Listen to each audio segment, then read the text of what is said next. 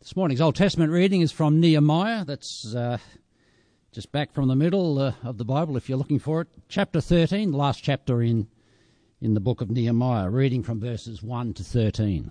So, Nehemiah 13, verses 1 to 13.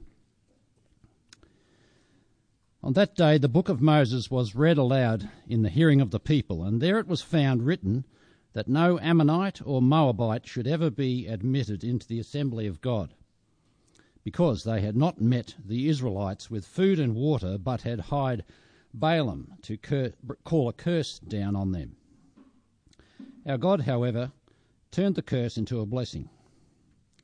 When the people heard this law, they excluded from Israel all who were of foreign descent.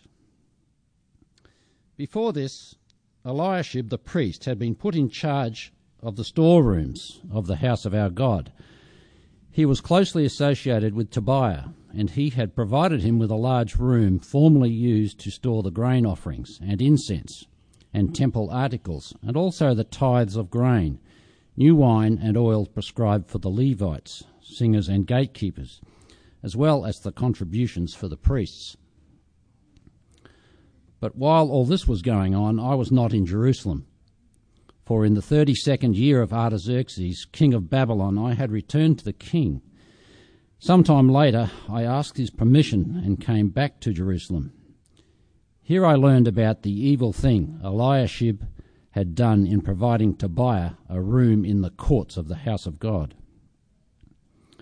I was greatly displeased and threw all Tobiah's household goods out of the room. I gave orders to purify the rooms, and then I put back into them the equipment of the house of God, with the grain offerings and the incense.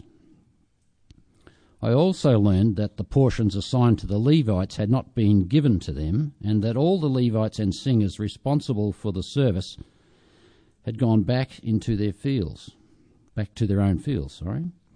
So I rebuked the officials and asked them, Why is the house of God neglected? Then I called them together and stationed them at their posts. All Judah brought the tithes of grain, new wine, and oil into the storerooms. I put Shelemiah the priest, Zadok the scribe, and a Levite named Pedaiah in charge of the storerooms, and made Hanan son of Zaccur, the son of Mattaniah, their assistant, because these men were considered trustworthy. They were made responsible for distributing the supplies to their brothers.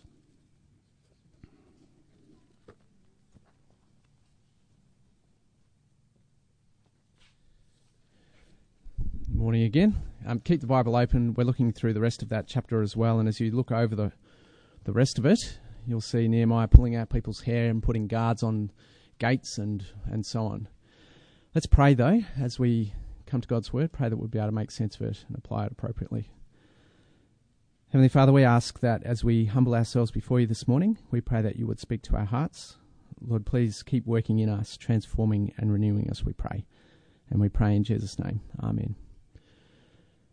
Yesterday was a big day. I went back to parkrun again. It's been maybe nine months. So it was long, slow, a lot of huffing and puffing. It's going to take ages to build back up to the level of fitness that I once had, you know, the kind of Andrew Brown type level. It's going to take ages. It's like that. It comes undone really quickly, it comes unraveled really quickly, and then takes forever to build back up again when we were at um, Bible College or Theological College in Sydney, we were warned that Christian ministry can be the same. Decades of committed Bible teaching ministry, it feels like it can come unraveled in one person's lifetime, in one generation. Um, on Tuesday night, I was over at Wavell Heights Church. We were working through in a growth group there the last little bit of Ephesians that we did at church last term that last little bit of Ephesians where it talks about putting on the whole armour of God. So you can defend yourself against the devil's schemes and so on. It's like that, the Christian life. It's ongoing battles, it's constant effort to keep living for Jesus. It's not a case of, you know, setting cruise control and putting your feet up. Living for Jesus is a constant fight, a constant battle as we're working to the deadline of Jesus returning, and then it all changes. God's goal is to see everything under the headship of Christ. That's what we're working to, and that's the goal that we're focused on. Living by the word of our powerful God, it takes constant commitment. What you see in Nehemiah 13 is what happens when you take your eye off the goal. What we have in Nehemiah chapter 13 is a messy ending to another Old Testament book. Looking across the chapter, as you look through it, you'll see God's people, they've defiled the temple that they've rebuilt. They've neglected the priesthood they were supposed to support. They've misused the Sabbath day. They've intermarried with the nations. Nehemiah is there trying to sort the mess out, trying to set things right again. You'll remember a couple of weeks ago, as we finished the book of Ezra, it felt very much the same, didn't it? Ezra finishes on the same sort of note. In Ezra chapter 10, the people had intermingled with the nations instead of remaining holy to our God. They'd intermarried, taking on the culture of the others around them, immersing themselves in the world like that. And in Ezra chapter 10, a man called Shechaniah um, responded to the crisis by instigating this process of renewal of commitment to God. The action they took, though, as you look through Ezra chapter 10, you remember, you, you read it and you think, hmm, is that the right thing to do? And you remember it wasn't unanimous, and clearly it didn't last, because here we are again at the end of Nehemiah. This is another messy ending in an Old Testament book. The Old Testament is full of these endings where it just goes round and round, the cycle repeats. It's a never ending story, seemingly. Look at how much the Israelites have failed to keep the promises they made. So, last week, so we finished Ezra, then last week we jumped into Nehemiah chapter 8 because Ezra pops up in Nehemiah. He's a priest and he's a, a, teacher of God's law. And in chapter 8, there he is speaking and explaining God's law, and the people responded appropriately. In chapter 9 of Nehemiah, you have this prayer of confession and, and repentance. In chapter 10, you have a whole renewal process that goes ahead. But sometime after that, and before chapter 13, everything falls apart. It's like Nehemiah turns his back and the kids get up to mischief again. You'll see in verse uh, 6 of chapter 13, Nehemiah, he's returned to the king of Babylon. Remember, he's the cupbearer. Nehemiah, the book opens with him asking for permission to go back and help rebuild the walls of Jerusalem. He's done all that, gone back to serve the king um, back in Babylon, and while he's away, it's all gone to pot. It's all come apart back in Jerusalem. So in 13 verses 1 to 3, the people, yes, they do respond to the word of God, but they need to respond to the word of God because everything's gone off track look at how bad it is. So 10 verse 39, as they recommit, in 10 verse 39 you read, we did not, uh, we will not neglect the house of our God. We will not neglect the house of our God. In chapter 13 verse 11, Nehemiah says, why is the house of God neglected? It's just a complete flop. It's completely fallen apart. And you look at more detail and you'll see exactly how it's all become dismantled. So if you compare Nehemiah chapter 10 verses 28 to 32. I'll read some bits there. You've got chapter 13 in front of you. Listen to the, the, to the way it's all come undone. So 10 verse 28. The rest of the people, priests, Levites, gatekeepers, musicians, temple servants, and all who separated themselves from the neighboring peoples for the sake of the Lord our God, together with their wives and their sons and daughters who are able to understand. So they've separated themselves from the nations. They're become, being holy. Verse 29 of chapter 10. All those now join with their fellow Israelites and nobles and bind themselves with a curse and an oath to follow the law of God given through Moses, the servant of God, and to obey carefully all the commands and regulations, decrees of our Lord and God. They've recommitted themselves to living by the word of our powerful God. And notice the promise in 10 verse 30. We promise not to give our daughters in marriage to the peoples around or to take their daughters for our sons in chapter 13. Towards the end, you'll see they've done that. Um, verse 31 of chapter 10 When the neighbouring peoples bring merchandise or grain and sell on the Sabbath, we will not buy from them on the Sabbath or on any holy day. You'll see in chapter 10, uh, chapter 13, they do exactly that. And then verse 32 we, of chapter 10, we assume the responsibility for carrying out the commands to give a third of a shekel each year for the service of the house of God in chapter 13, they've completely neglected giving anything to the priests and to the house of God. The Old Testament books of Ezra and Nehemiah, this, this whole sequence of events begins with Cyrus, the king of Persia, issuing a decree to send the people of Israel back to Jerusalem to rebuild their temple. Many of them did return. It took decades to rebuild the temple, but they did it. Then it took longer to rebuild the walls, but they did it. And now, and, and then the people of God were taught the word of God, the law of God. Reformation happened in their lives, it seemed, but now here in chapter 13, it's all become unraveled completely. The complete undoing of all Nehemiah's hard work at reforming God's people. It, it's kind of, it's underlined for us by the reappearance of two characters who you saw in the opening chapters of Nehemiah. Um, the Horonite and Tobiah the Ammonite, they're back. And you'll read in chapter 13, Eliashib the high priest is inviting them in to be part of the place.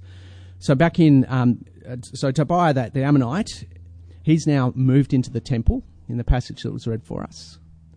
Um, 13 verse 4, Elisha the high priest gave Tobiah the room that was reserved for storing up the sacrifices and the tithes and the other things for the temple. You don't need that room when you're not collecting any tithes, do you? And so the high priest gives it over to Tobiah, the Ammonite, for him to live there. Back in chapter 2, Tobiah offered to help rebuild the walls, and Nehemiah shut him down firmly. In chapter 4, Tobiah was there again mocking the rebuilding efforts. In chapter 6, Tobiah is still at it and now by chapter 13, Tobiah is living in the temple. You can see how completely undone things are. Sanballat, he's back as well. Um, in 13 verse 28, Elisha, the same high priest, has allowed his son to marry Sanballat's daughter.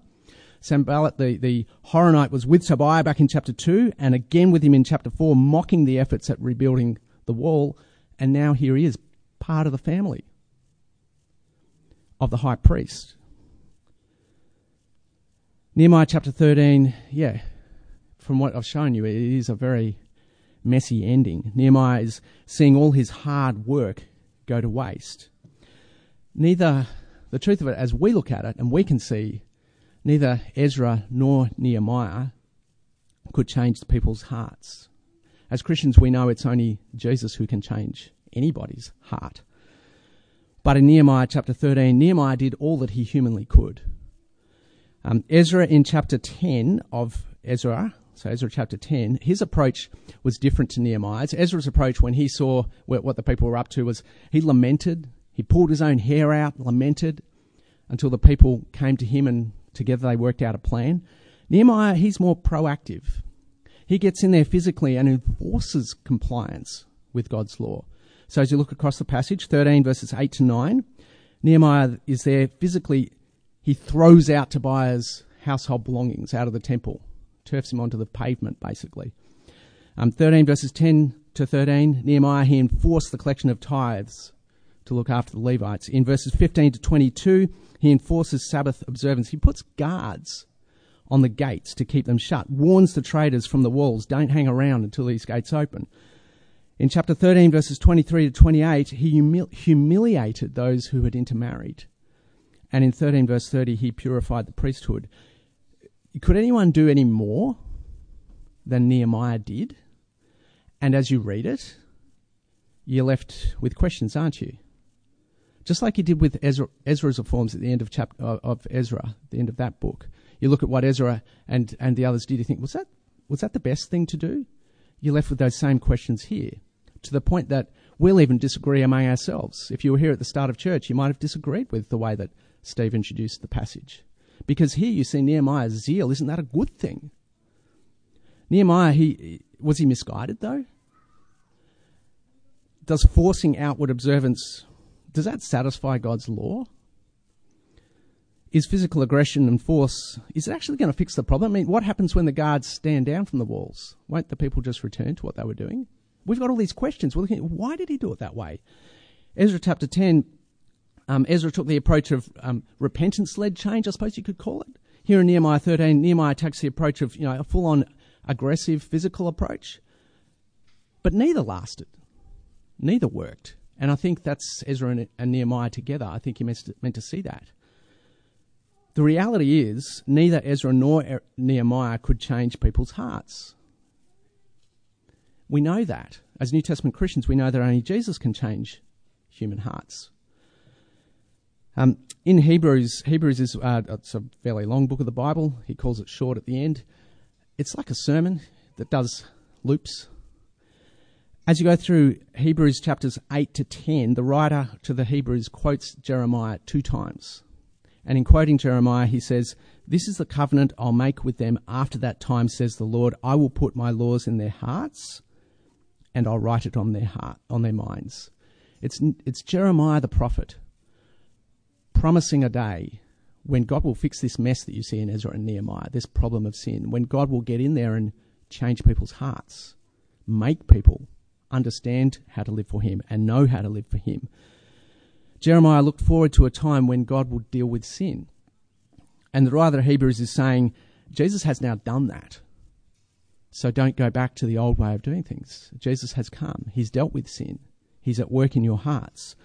There's only one man who can deal with the problem of sin, and that's Jesus.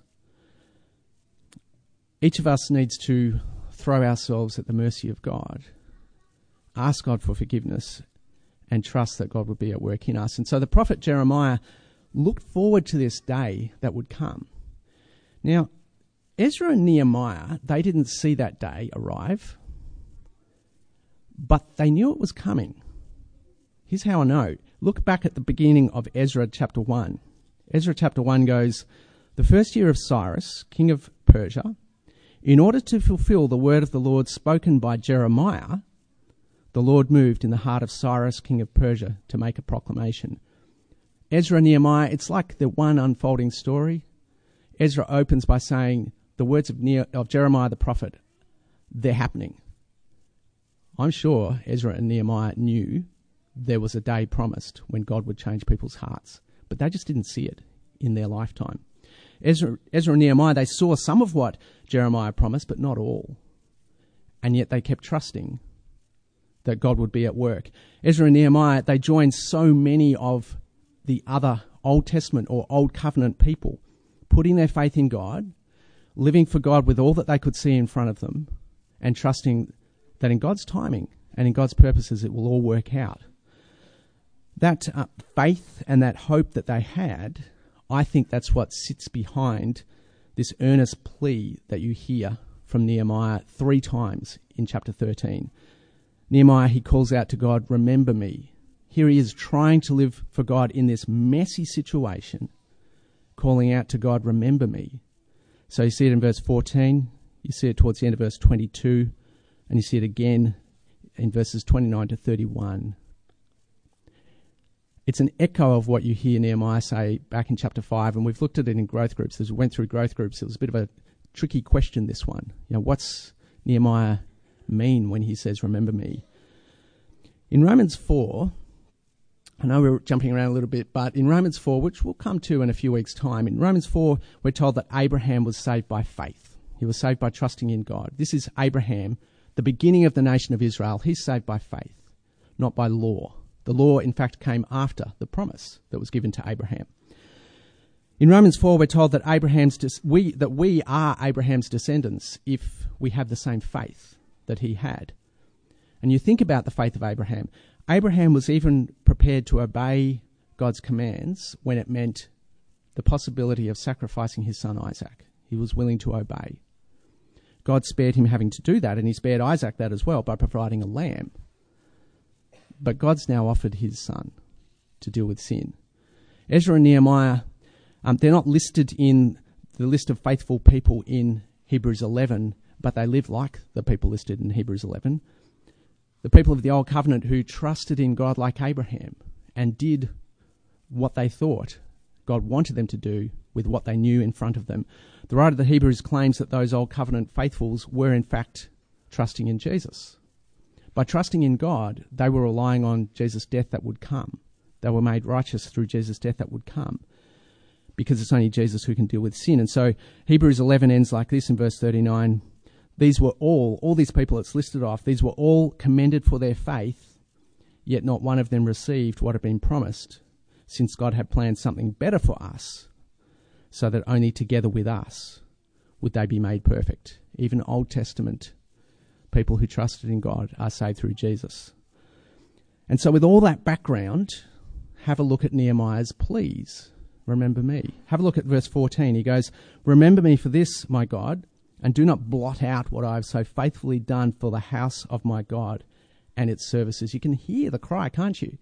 He's done all this work for his people, God's people to make them live for God. He's done everything he can and he cries out to God, Remember me. He can see that it's not working. He knows it's not fixing the problem, and so he calls out to God. Or again in verse 22, he goes, Remember me for this also, my God, and show mercy to me according to your great love. Crying out to God to be merciful to him. He's done everything he can. Or again, the way the book closes in verse 30, second half of the verse, Remember me with favour oh my God. And so the book of Nehemiah ends with Nehemiah throwing himself at God's mercy. And with us knowing that everything Nehemiah has done isn't fixing the problem of sin, it's still there. Nehemiah knew that Jeremiah had promised a day that would come when God would deal with hearts, and that day hadn't yet come. But hundreds of years later, when Jesus hung on a cross with a criminal on either side. One criminal criminal mocked Jesus, and the other one says, "Don't you fear God? Since you are under the same sentence, we are punished justly, for we are getting what our deeds reserve, deserve. But this man has done nothing wrong." And then he said to Jesus, "Remember me when you come into my kingdom." You can hear the same plea, can't you, as Nehemiah? I've done everything. Remember me. It's like, don't give me what I deserve. Remember me, be merciful to me. And then Jesus says to that criminal, Truly, I tell you today, you'll be with me in paradise. Was that the last old covenant believer in God, or was it the first new covenant believer in God, or does it matter? Either way, they were trusting in Jesus, weren't they? They were trusting in God to provide a way out. So you look at this chapter of Nehemiah, and Nehemiah shows us another messy ending. Neither Ezra nor Nehemiah could change people's hearts. Only Jesus can do that. What else can we learn, though, as we look back with that New Testament perspective? What else can we learn looking at these Old Covenant people striving to live by the Word of God? I'll keep it to four things because people say sermon outlines always have three, so I'll make it four. I reckon as you look at this chapter, beware of loving the world more than loving God. I mean, you look at the way that people just keep getting pulled back into the world. They're being told by God to be holy, to be set apart, to be people who belong to God.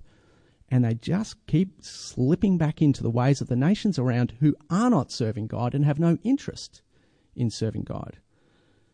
So beware of loving the world more than loving God. The second thing I think we can learn is never underestimate our capacity to sin. One of the saddest things in Nehemiah 13, I reckon, is to see how quickly everything that Nehemiah had worked for just came unraveled, fell apart. Godliness, it's like fitness. It's harder to build it up, and it's easier to cut it down. Quickly lost, slowly gained. Repentance and renewal are slow work, very quickly undone by giving in to temptation. Churches, I mean, as in not buildings, but communities of Christians, it's like that. Building up a Bible teaching church takes years and years, and then it can be destroyed in a horrible congregational meeting. It's just the way these things work. Godly marriages, same thing. Nehemiah 13, it's a sobering chapter because it shows us the capacity that we have to sin so beware of loving the world more than God. That's number one. Number two, don't ever underestimate the, our capacity to sin. Thirdly, I reckon is this, just don't rely on your own strength to deal with sin. You know you can't do it. Ezra and Nehemiah have showed you that humans cannot fix it. We can only trust in God. And even and in Jesus' death in our place, and even in a, in a Bible teaching church, we have this problem as well of underestimating um, or relying on our own ability to deal with sin. Don't let pride get at you that way. Keep trusting in Jesus and in Him alone. Beware of loving the world more than God. Don't underestimate our capac- capacity to sin. Don't rely on your own strength to deal with sin. It doesn't work. And fourthly, thank God for Jesus. And the simplest way to do that, I think, is to pray. Let's pray together. Father God, we know that we're not worthy of being called your children. And we're sorry. We're sorry for loving the world more than you. We're sorry for ignoring you. We're sorry for the way that we get into hard hearted patterns of disobeying you. Lord, thank you for Jesus. Thank you for giving your Son for us. Thank you for his death in our place. Thank you for the way that you've now exalted him as ruler over everything. Lord, please forgive us. Please be at work in our hearts, changing us to live for you. And we pray that we would actually find Nehemiah 13 an encouragement to keep trusting you and keep living for you. And we pray in Jesus' name. Amen.